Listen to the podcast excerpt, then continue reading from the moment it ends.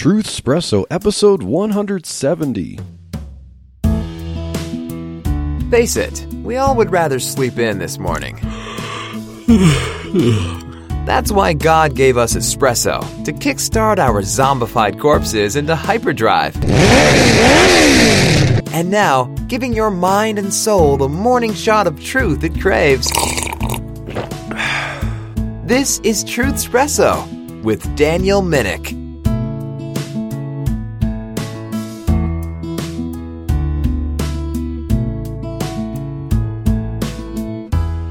Hey there, friends, family, foes, lurkers. This is your host, Daniel Minnick, along with my sweet and beautiful co host, Chelsea.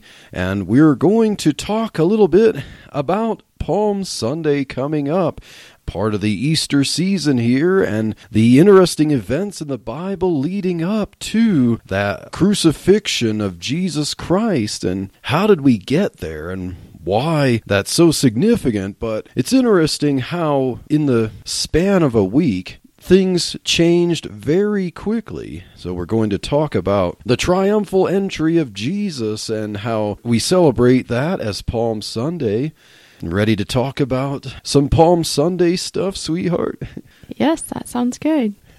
And now, before we get into that, I just want to talk a little bit about some of the things that happened today. Today being Saturday, as of this recording, you're listening to this episode at least on Monday when it goes live or later, but we are recording this Saturday evening, and we had quite the day today, didn't we, sweetheart?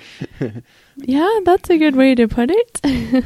Yeah, starting from early in the morning when we woke up. And so you told me this morning, but I didn't realize it, you know, that you had a cold shower the previous night. And this morning I noticed that the water was not warming up. And so I figured, okay, maybe for some reason, you know, we have a family of six. So somehow maybe someone used up all the hot water, the kids maybe showered, or we ran the dishwasher or something but I figured, okay, I guess it's time to take a cold shower every once in a while. So, yeah, took a cold shower, and then I mentioned to you, sweetheart, that the water was cold, and you told me, well, it was cold last night. So then we're wondering, uh oh, something going on with our water heater. And then you went downstairs to check on it, right? yes, and when I opened the closet door where the water heater is, I saw a huge fountain Mm, of yikes. water shooting out. So there was a technical explanation for why we weren't getting hot water. and it wasn't because it was all used up. It was because, yeah, the hot water heater wasn't functioning correctly there to give us hot water in the first place. And yeah. Yes. Mm. Thankfully, we caught it soon enough so all that Yeah. water did not go out all over the carpet or Yeah. get things nearby. Yeah, yeah, it's like better than having a flooded basement there. yes. Yikes. Yeah. So And we're trying to Yeah. figure out like how to quickly get water shut off is to stop it from pouring out. So I was on the phone with my dad trying to figure out what to shut off and stuff. And Hmm, yeah, but what was also going on at that time, we're kind of juggling this along with something else. But yes. So I think actually before we found out about Yeah, the cold right. shower and stuff, I had received a phone call with my clinic for a young lady that wanted to come in and have a pregnancy test done. And I could tell by her voice on the phone that she sounded pretty young and kind of scared. And so we set up for her to just come by at her earliest convenience, and it sounded like it was going to be pretty soon. And then, yes, in the middle of discovering our fountain of water heater water coming out and trying to figure that out, then the client showed up right then, too. yeah, so then it was kind of like, all right, here, you handle the water heater and let me go meet with this client. And yeah, and I'm like trying to deal with yeah, our girls are kind of cranky there. The boy, older boys are trying to deal with them, and then so I'm trying to scoop some water there, you know, drain it out there while that's happening, and then while the young lady was at our house there, and, and we know this, you know, both of these are important, you know, because you have a young lady here who wants a pregnancy test, you know, because she's concerned, and her grandma, who kind of takes care of her, was concerned that if she is pregnant, you know, she's too young for this, and there's that kind of situation. So we want to make sure we prevent. If she's concerned about it, talk her out of the options for terminating the pregnancy, also known as abortion. So you did good there, sweetheart, telling her, you know, that she's brave and for doing this. And yeah, so we're hoping that this will all go well and that she will continue to uh, decide to keep her baby, even though she's, you know, she's kind of young there, and that she won't cave into pressure from family not to keep the baby. Yes. So that was definitely an interesting way to start our Saturday. morning. yeah, like that was unexpected, you know, an unexpected emer- kind of emergency call there for a walk-in client, plus unexpected, um, you know, leaking water heater happening at the same time. But yeah, so yeah, praise God, he got us through that, helped us with that, and is definitely worth juggling the water heater so you can help a young lady out there, sweetheart. and Yes. the silver lining. yeah. And then today there was a rally at the Colorado State Capitol hosted by End Abortion Now, the ministry of Jeff Durbin from Apologia Church. Uh, we were planning to go to that, but you know, water heater, you know, can be more important having a house intact, you know, and stuff like that. So we forfeited that to replace the water heater, which was, I mean, it was a blessing, you know, because first we called a plumber to schedule an emergency appointment to have a plumber come over, and then you know, you found out that your parents were in the area, even though they live several hours away. They just happened to be closer by for an appointment downtown, and so then they decide to head over. And your dad is good with uh, electrical and some construction, some plumbing stuff, and so you know, then it's like oh, okay, you know, he's he's coming by, he's gonna help, he's gonna look at this and see what needs to be done, and so then, you know, called the plumber and said, uh, can we cancel this? You know, that was nice. Your dad was able to come over. We went and bought a new water heater, and he installed that, and that saved us a lot of money on that too, and yeah. So now we now we have water again. We have hot water again and no leak. So praise god for that. And yeah. Yay. yeah. So yeah we were planning you know So, we what was the rally going to be about? yeah, so the rally that we were planning to go to, but um, didn't go to it because uh, an unexpected water heater issue there that took the afternoon stuff. But at two o'clock, the rally there, hosted by End Abortion Now, was um, protesting the Colorado bill. HB 221279 that we were talking about the last few episodes here. but yeah, the rally was to protest abortion and also to declare that you know we don't have to depend i think you know we don't have to depend on overturning roe versus wade to end abortion in any given state because really a federal court ruling is not law.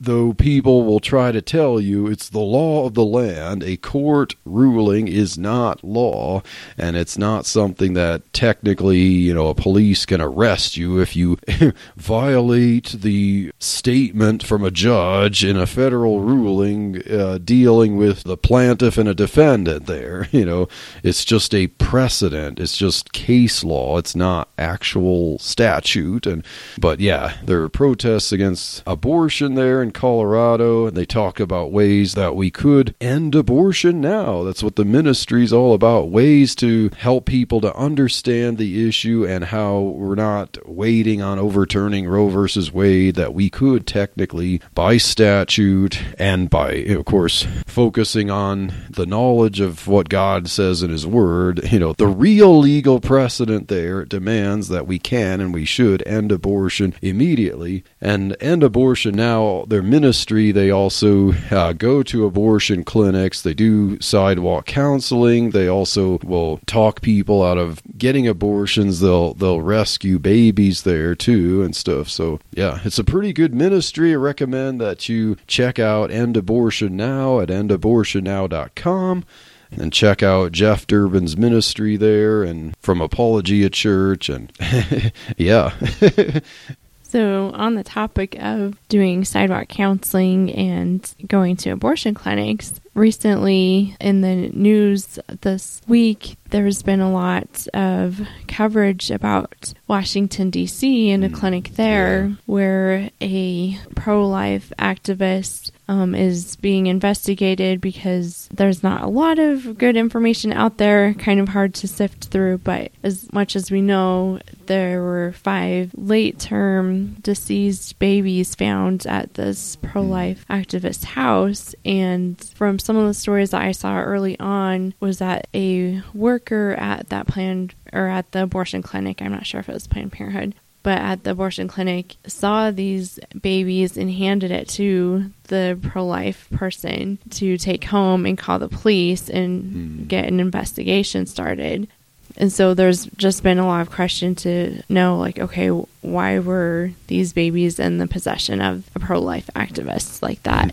Um, I mean, this is kind of a common thing that Yeah. people will either see them in a dumpster right outside the clinic and they'll pull them out, or if the worker did hand them off. Like, we're not sure on those details exactly, but they released pictures of these 28 to 32 week babies, and most of them were hmm. like intact and Yeah, healthy. Defin- definitely viable according to law and science. There, Um, and I mean, the concern is that they were delivered live.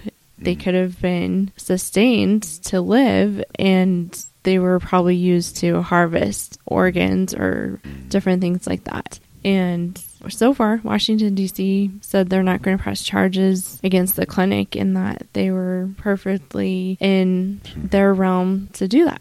And it's just sickening to see how evil mm-hmm. and how people just don't even care that those are human mm, beings, mm-hmm. little tiny, not even that little, like babies that could have lived. Mm-hmm. Ugh, yeah, it's just so heartbreaking.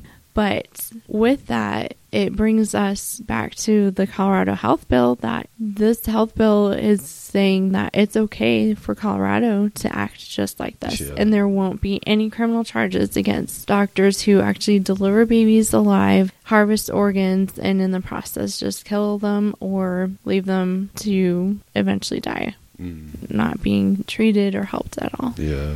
So very barbaric. Yeah, because I remember you had me read that one story, and it was like just gut wrenching to hear about closing the doors in the clinic and leaving a baby to cry itself to death. Like, like yeah, and that's yeah, more of that coming to Colorado. It's just you know.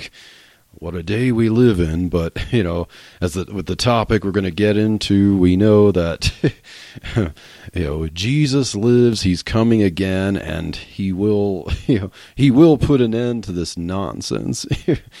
so, ready to talk about Palm Sunday, sweetheart? Yeah, it's Palm Sunday is a little more exciting, I think, than some of those more depressing stories we were just talking about.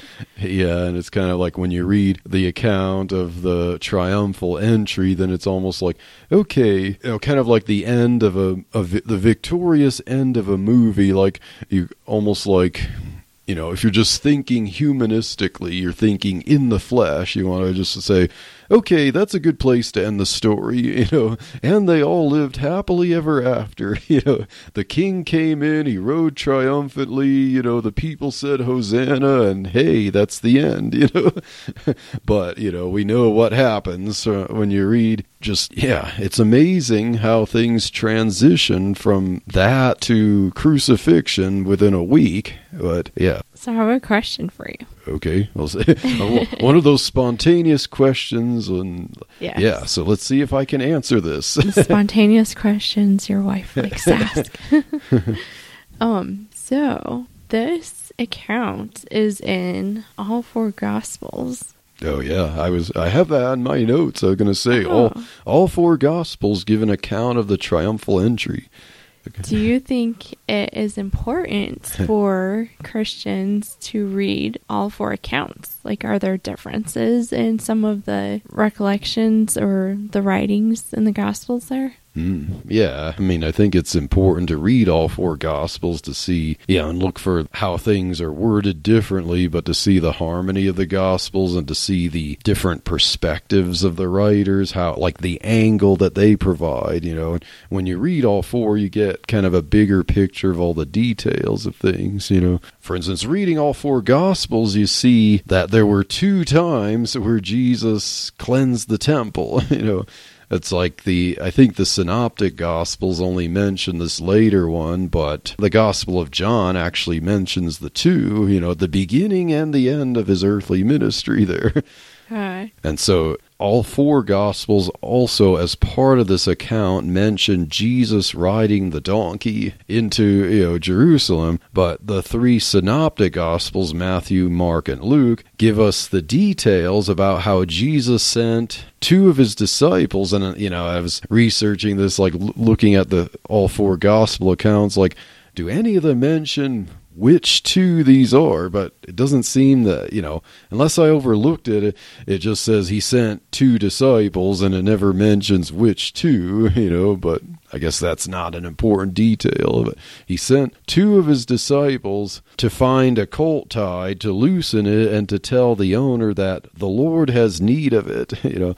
And it's strangely interesting how Jesus knew that the owner would understand, you know, and go along with the plan. Like, you know, it's kind of interesting that he tells two disciples, just go, you'll find a donkey tied. So Jesus knows that there's a donkey tied somewhere in this village here. Is this part of his divine nature here to know this? Did he happen to walk to that village, see it, and say, okay, I remember there's a donkey tied, but whatever the case, he tells his disciples there's a donkey tied, and he tells them, start loosing the donkey.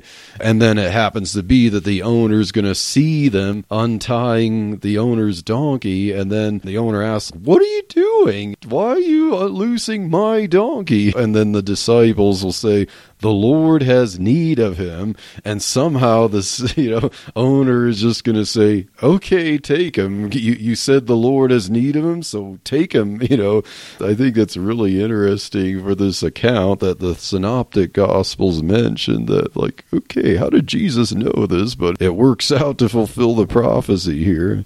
I think it was kind of neat too. I was reading that it was a colt, so it was a younger yeah, young donkey. donkey, and it was still by its mother. Mm, And Jesus specifically wanted the younger one Yeah. because that would actually indicate more humility in his writing that because it's not a broken in, more mature type of mm-hmm. donkey and stuff too. Yeah. So it was just interesting that okay, there were even two donkeys he could have chose from and he chose the lesser of the Yeah. two and like proclaiming more humility in that it seems. Yeah, it's like okay, the mother giving birth to that little baby donkey has no idea that this donkey's going to become world famous. Yeah. Interestingly, Matthew and John of the four Gospels mention that this event fulfills Zechariah 9 9. Matthew, in particular, combines the quote from Zechariah 9 9 with Isaiah 62 11, which makes for a good quote because both of them kind of mention the salvation of Messiah coming. So I can read those two verses and we can see how well they go together from two different prophets there. You know, Isaiah earlier before the captivity, Zechariah later on. But Isaiah 62:11 says, "Behold, the Lord hath proclaimed unto the end of the world, say ye to the daughter of Zion, Behold, thy salvation cometh, behold, his reward is with him, and his work before him. And then Zechariah 9 9, which is uh, specifically fulfilled, it says, Rejoice greatly, O daughter of Zion, shout, O daughter of Jerusalem, behold, thy king cometh unto thee. He is just and having salvation, lowly and riding upon an ass or a donkey, and upon a colt the foal of an ass. So, yeah, here we go. These verses seem to go well together, and Matthew kind of conflates the two to verses together as if it's one quote saying it's fulfilled. So they both talk about salvation coming, and Zechariah mentions the king comes and brings salvation with him, and he's lowly and riding on a young donkey, and so that's why Jesus says, Take the young donkey, loose it, the Lord has need of him.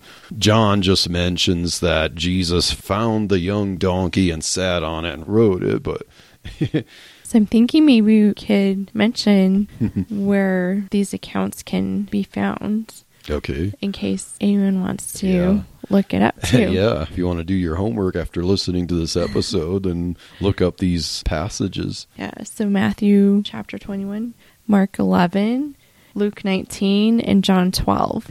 so those are where you can find the account of Palm Sunday. Yeah, and read all those and see how they fit together, what they all mention, and how John can be a little different at times. But yeah, they all mention him riding the donkey into Jerusalem, and they all mention next the palm, you know, why we call it Palm Sunday. they mention the palm branches. and so, yeah, so you have the people there in Jerusalem took palm branches and they spread them out into the path where Jesus was going to ride, the road into Jerusalem. And they also put clothes, coats, or whatever in or on the sides of the path. And so there you have Jesus lowly, meek, lowly, but being the king, riding and ha- being celebrated, and the people saying, Hosanna, the son of David, blessed is he who comes in the name of Yahweh. And yeah, I was looking even three of the four gospels, I think it's Matthew, Mark, and John mention the word Hosanna, but Luke doesn't. but it's interesting, you know, it's kind of like the sign above the cross where they all give different words there, but you could put them together to get the whole message. But yeah, it's pretty interesting there. So palm branches are kind of a unique thing to use. oh, yeah. Do you have any insight as to maybe the significance into what palm branches represent? Hmm. I think the palm branches they kind of represent victory, joy, prosperity, and yeah. Then you have something about there's the Feast of Tabernacles. People would take palm branches to represent. Yeah, because the Feast of Tabernacles would be where the annual feasts where people would come to Jerusalem and bring their tithes and stuff to celebrate the prosperity that God has given them in the harvest. And so the palm branches there, they take palm branches and celebrate the joy and victory there. But this was Passover, not the Feast of Tabernacles when Jesus riding in, but palm branches were not limited you know to the feast of tabernacles but it kind of reflects the same sentiment there of celebrating god's blessing. And so god's blessing israel with her messiah Yes, I was reading too that palm branches are a symbol of strength Oh, yeah. and beauty Hmm. because that area of Jerusalem, it was hard to grow Hmm. very much, but the palm trees grew very well. yeah So it's kind of showing something that would flourish in this more deserty type of area. yeah So I thought that was kind of cool too that there's just that strength that demonstrates who God is and the beauty of what he portrays in his son. Yeah, definitely. Yeah, good thoughts there, sweetheart. How about the palm branches and how it's like, yeah, the palm branches were one of the few things that grew and flourished there. So showing palm branches there, waving them or putting them in the path there would represent the strength that God gives, you know, even in the midst of, like in Israel's history, you know, the psalmist would talk about the encouragement and strength of God. He's their strength, even in the midst of the oppression of their enemies. And so here, Israel, you know, is being ruled by Rome. So there's a lot of politics there about when is Messiah going to come? Has he come? Is this the Messiah? Is this the one who will deliver us? And so the people shouting, Hosanna, the son of David, the king, because there's the prophecy that a son of David's going to sit on the throne forever.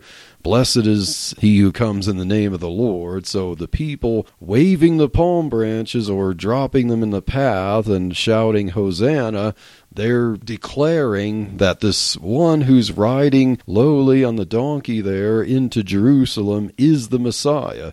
At the time, you know, they're actually declaring it. There were some people who would recognize he's Messiah, and there would be even times when Jesus would heal someone and he'd say, Tell no one who I am, but it's not my hour yet. You know, Jesus would say to like Mary or disciples, It's not the hour yet, but this was the hour where Jesus was going to ride in declaring who he was and at least one of the gospel accounts I remember reading where the Pharisees would be, you know, because of the, all the commotion there, you know, it's creating quite a ruckus there. And the Pharisees were not happy because, you know, a lot of them were comfortable with their position that the Romans allowed them to have. And so it's like, we don't want the people to declare that their king has arrived, you know, so they tell Jesus, Can you please tell these people to shut up? And Jesus said, If they don't cry out, the very rocks would cry out. and so now this was the hour to declare who he was. mm. So, yeah, I think it would have been cool to be there to see this. Looking for strategies that will help you engage in meaningful conversations with members of the Mormon Church? Well, if so, take a look at Sharing the Good News with Mormons, a new book produced by Harvest House Publishers and edited by Mormonism Research Ministries Eric Johnson and Sean McDowell. Sharing the Good News with Mormons includes 24 helpful essays from two dozen Christian apologists, scholars, and pastors. Pick up your copy at the Utah Lighthouse Bookstore or order directly from mrm.org.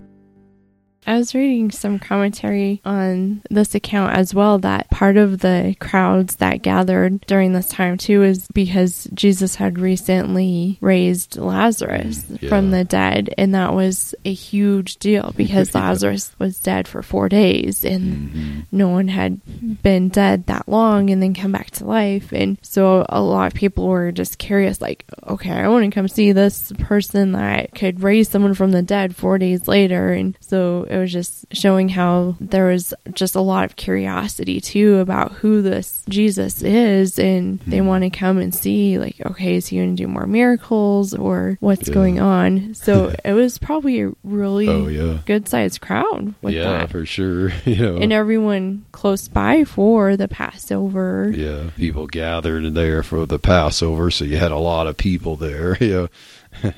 So, like raising Lazarus from the dead, not long here before Passover, was kind of like Jesus's the culmination of Jesus's miracles here. Like I know he had raised Jairus's daughter from the dead, but with Lazarus who was in the grave four days, you know, behold he stinketh, you know, and it's like okay, you know, this was an undeniable miracle, you know, like he was already in the tomb for four days and Jesus raised him, and that created quite a ruckus. And um, you can't discount any of this. Um, who does this? you know, who of any prophet before has ever done this? Like, if you're going to deny that this is the Messiah, now who would be the Messiah? So I thought it was kind of interesting thinking about the timeline of events here too, Mhm. with Lazarus kind of being his last, like, kind of proclamation miracle of saying, okay, look, I am Yeah. the Son of God. But then his actual last miracle that he does before he Yeah. dies Mm. is when he heals that Yeah. soldier's ear. And it's like kind of secret, like, yeah. here, let me heal your ear. I just think it's cool to see his heart for Yeah. people. Like he doesn't want to see people hurting. And so even though he's like, okay, I know they're here to take me away, I am walking this path towards my own death, he's still going to take that time and help someone who's in need right there. I don't know. I just Yeah. like that picture. Yeah, and it's amazing reading some of these accounts. Like, okay, he picks up the ear, puts it on Malchus, and heals it. And imagine like Malchus just like wide eyed, but then the soldiers just like, okay, you know, they regain their composure. Okay, we just witnessed an amazing miracle. No one does this, but just okay, we came here to take him. Let's continue to arrest him. You know, like you're still going to arrest him after that. But yeah, it's pretty amazing to think about uh, things like this. And yeah, and even with the Lazarus thing, it adds the meaning when you read the account of Lazarus there, where Mary and Martha are upset and about Jesus. They tell him that Lazarus is sick, your our friend is sick, our brother is sick, and Jesus stays there longer. And it's almost like you want to say, Jesus, what are you thinking? You have the power, go heal him. That's what they're thinking. And then because he stays longer and doesn't go visit him, then they get the report Lazarus is dead, you know. So he goes there to see him. And we also have Jesus wept there, you know, seeing the people weeping, and Jesus with emotions there weeps too. But yeah, yeah, like it adds so much meaning to the account to realize, like, why did he do this? Why did he let his dear friend Lazarus die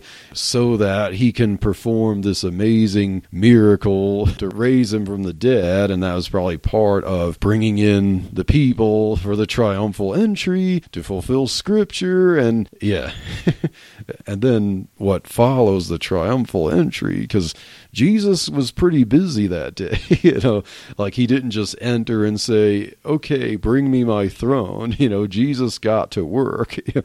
So after Jesus entered Jerusalem, he got to work in the temple casting out the money changers and those who were profiting by selling animals for the sacrifices. So this certainly didn't win him any brownie points with the people there. But, you know, it's like, Hosanna, blessed is the one who comes in the name of the Lord. You know, the son of David, yea, the king has finally come to deliver us. And what are they expecting him? They're probably expecting him to sit on the throne and announce, all right, Caesar, your days are numbered here. It's time to surrender. You know, a new king is here. But what does Jesus do? The first thing he does when he enters Jerusalem is go into the temple and start tipping over tables, getting whips out, and whipping his fellow people there who are changing money, you know, making a profit off of the currency exchange and making profits off of selling animals for sacrifices because that wasn't the purpose of the law to set up how to get people to give sacrifices. It wasn't for them to make profits off of it, it was to get people the animals they need for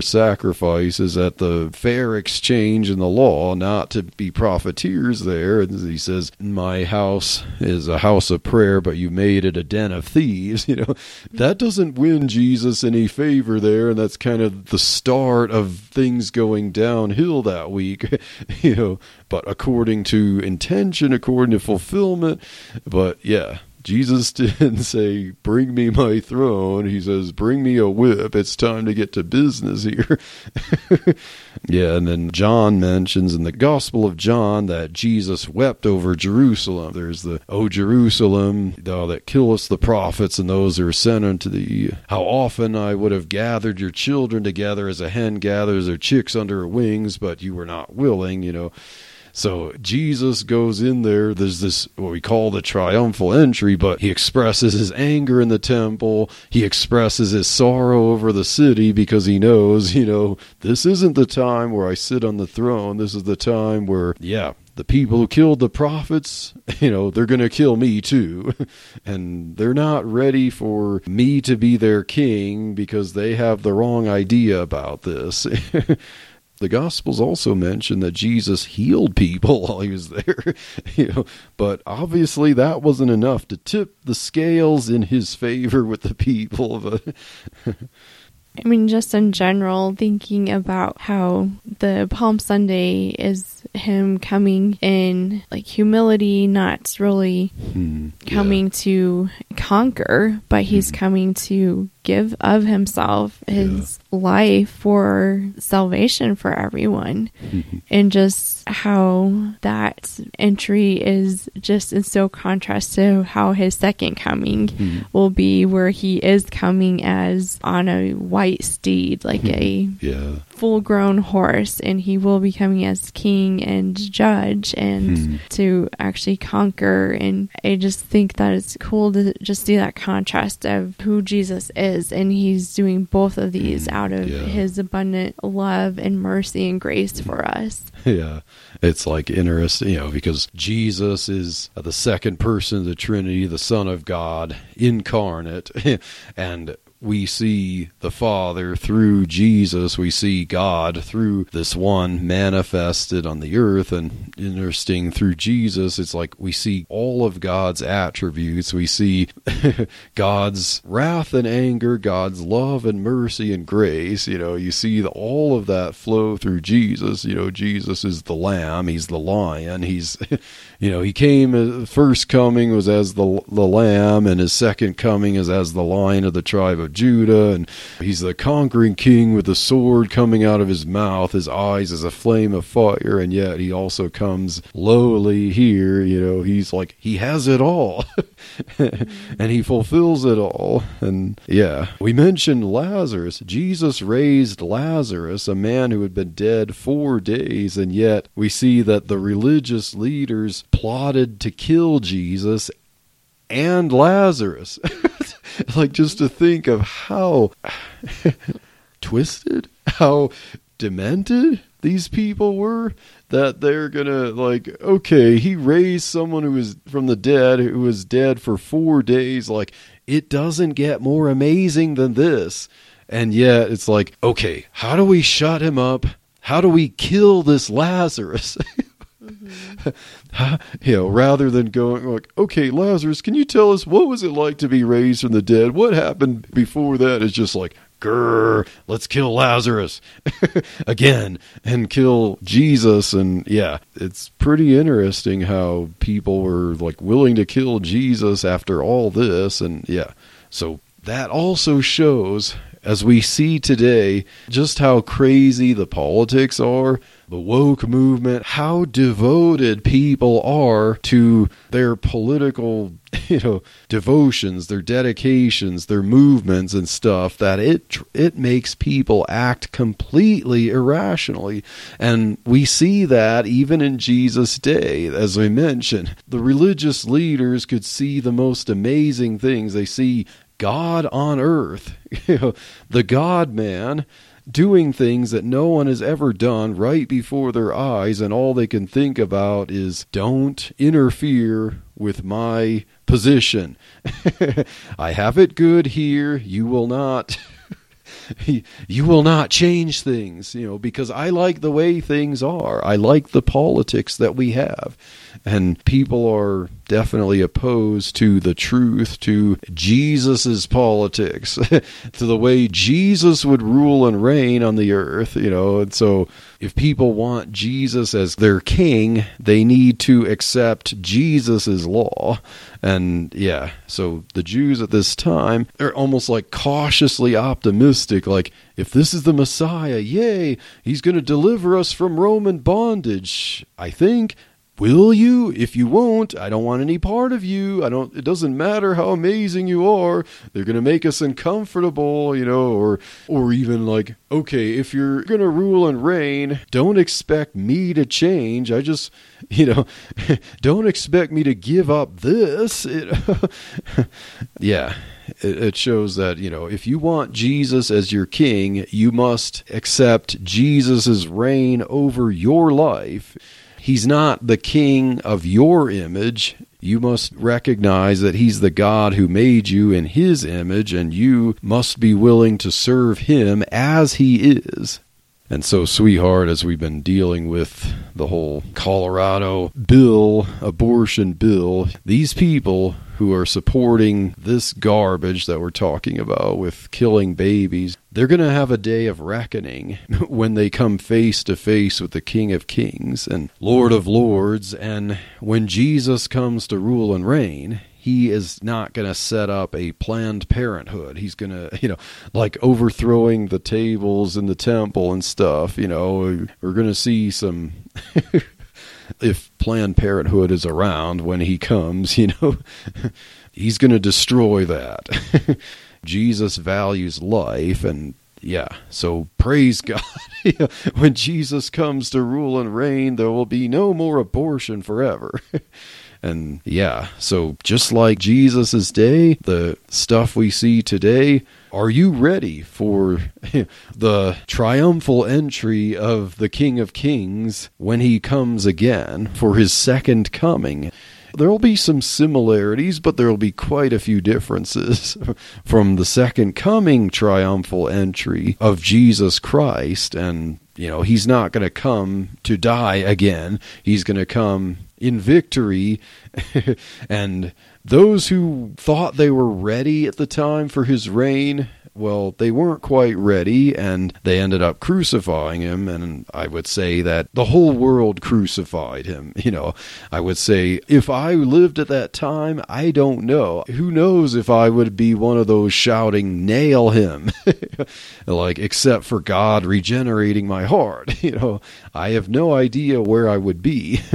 but, uh, um, you know, it's like I like to think that I would be on Jesus' side, but who knows if I were in that setting, in that situation, how I would have been. But, you know, thank God for his salvation. And yeah, so next week, we're going to then talk about Easter Sunday and we'll talk about how things changed from this triumphal entry into people uh, being willing to put him to death. How, as we've you know, heard preachers say, you know, they went from hail him to nail him, just how quickly things changed there and how it was all according to God's plan for redemption for that to happen. So stay tuned for the next episode of Truth Espresso, and God bless.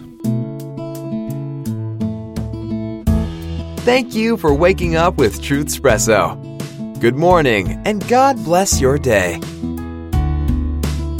Hey, friends, Daniel Minnick here again.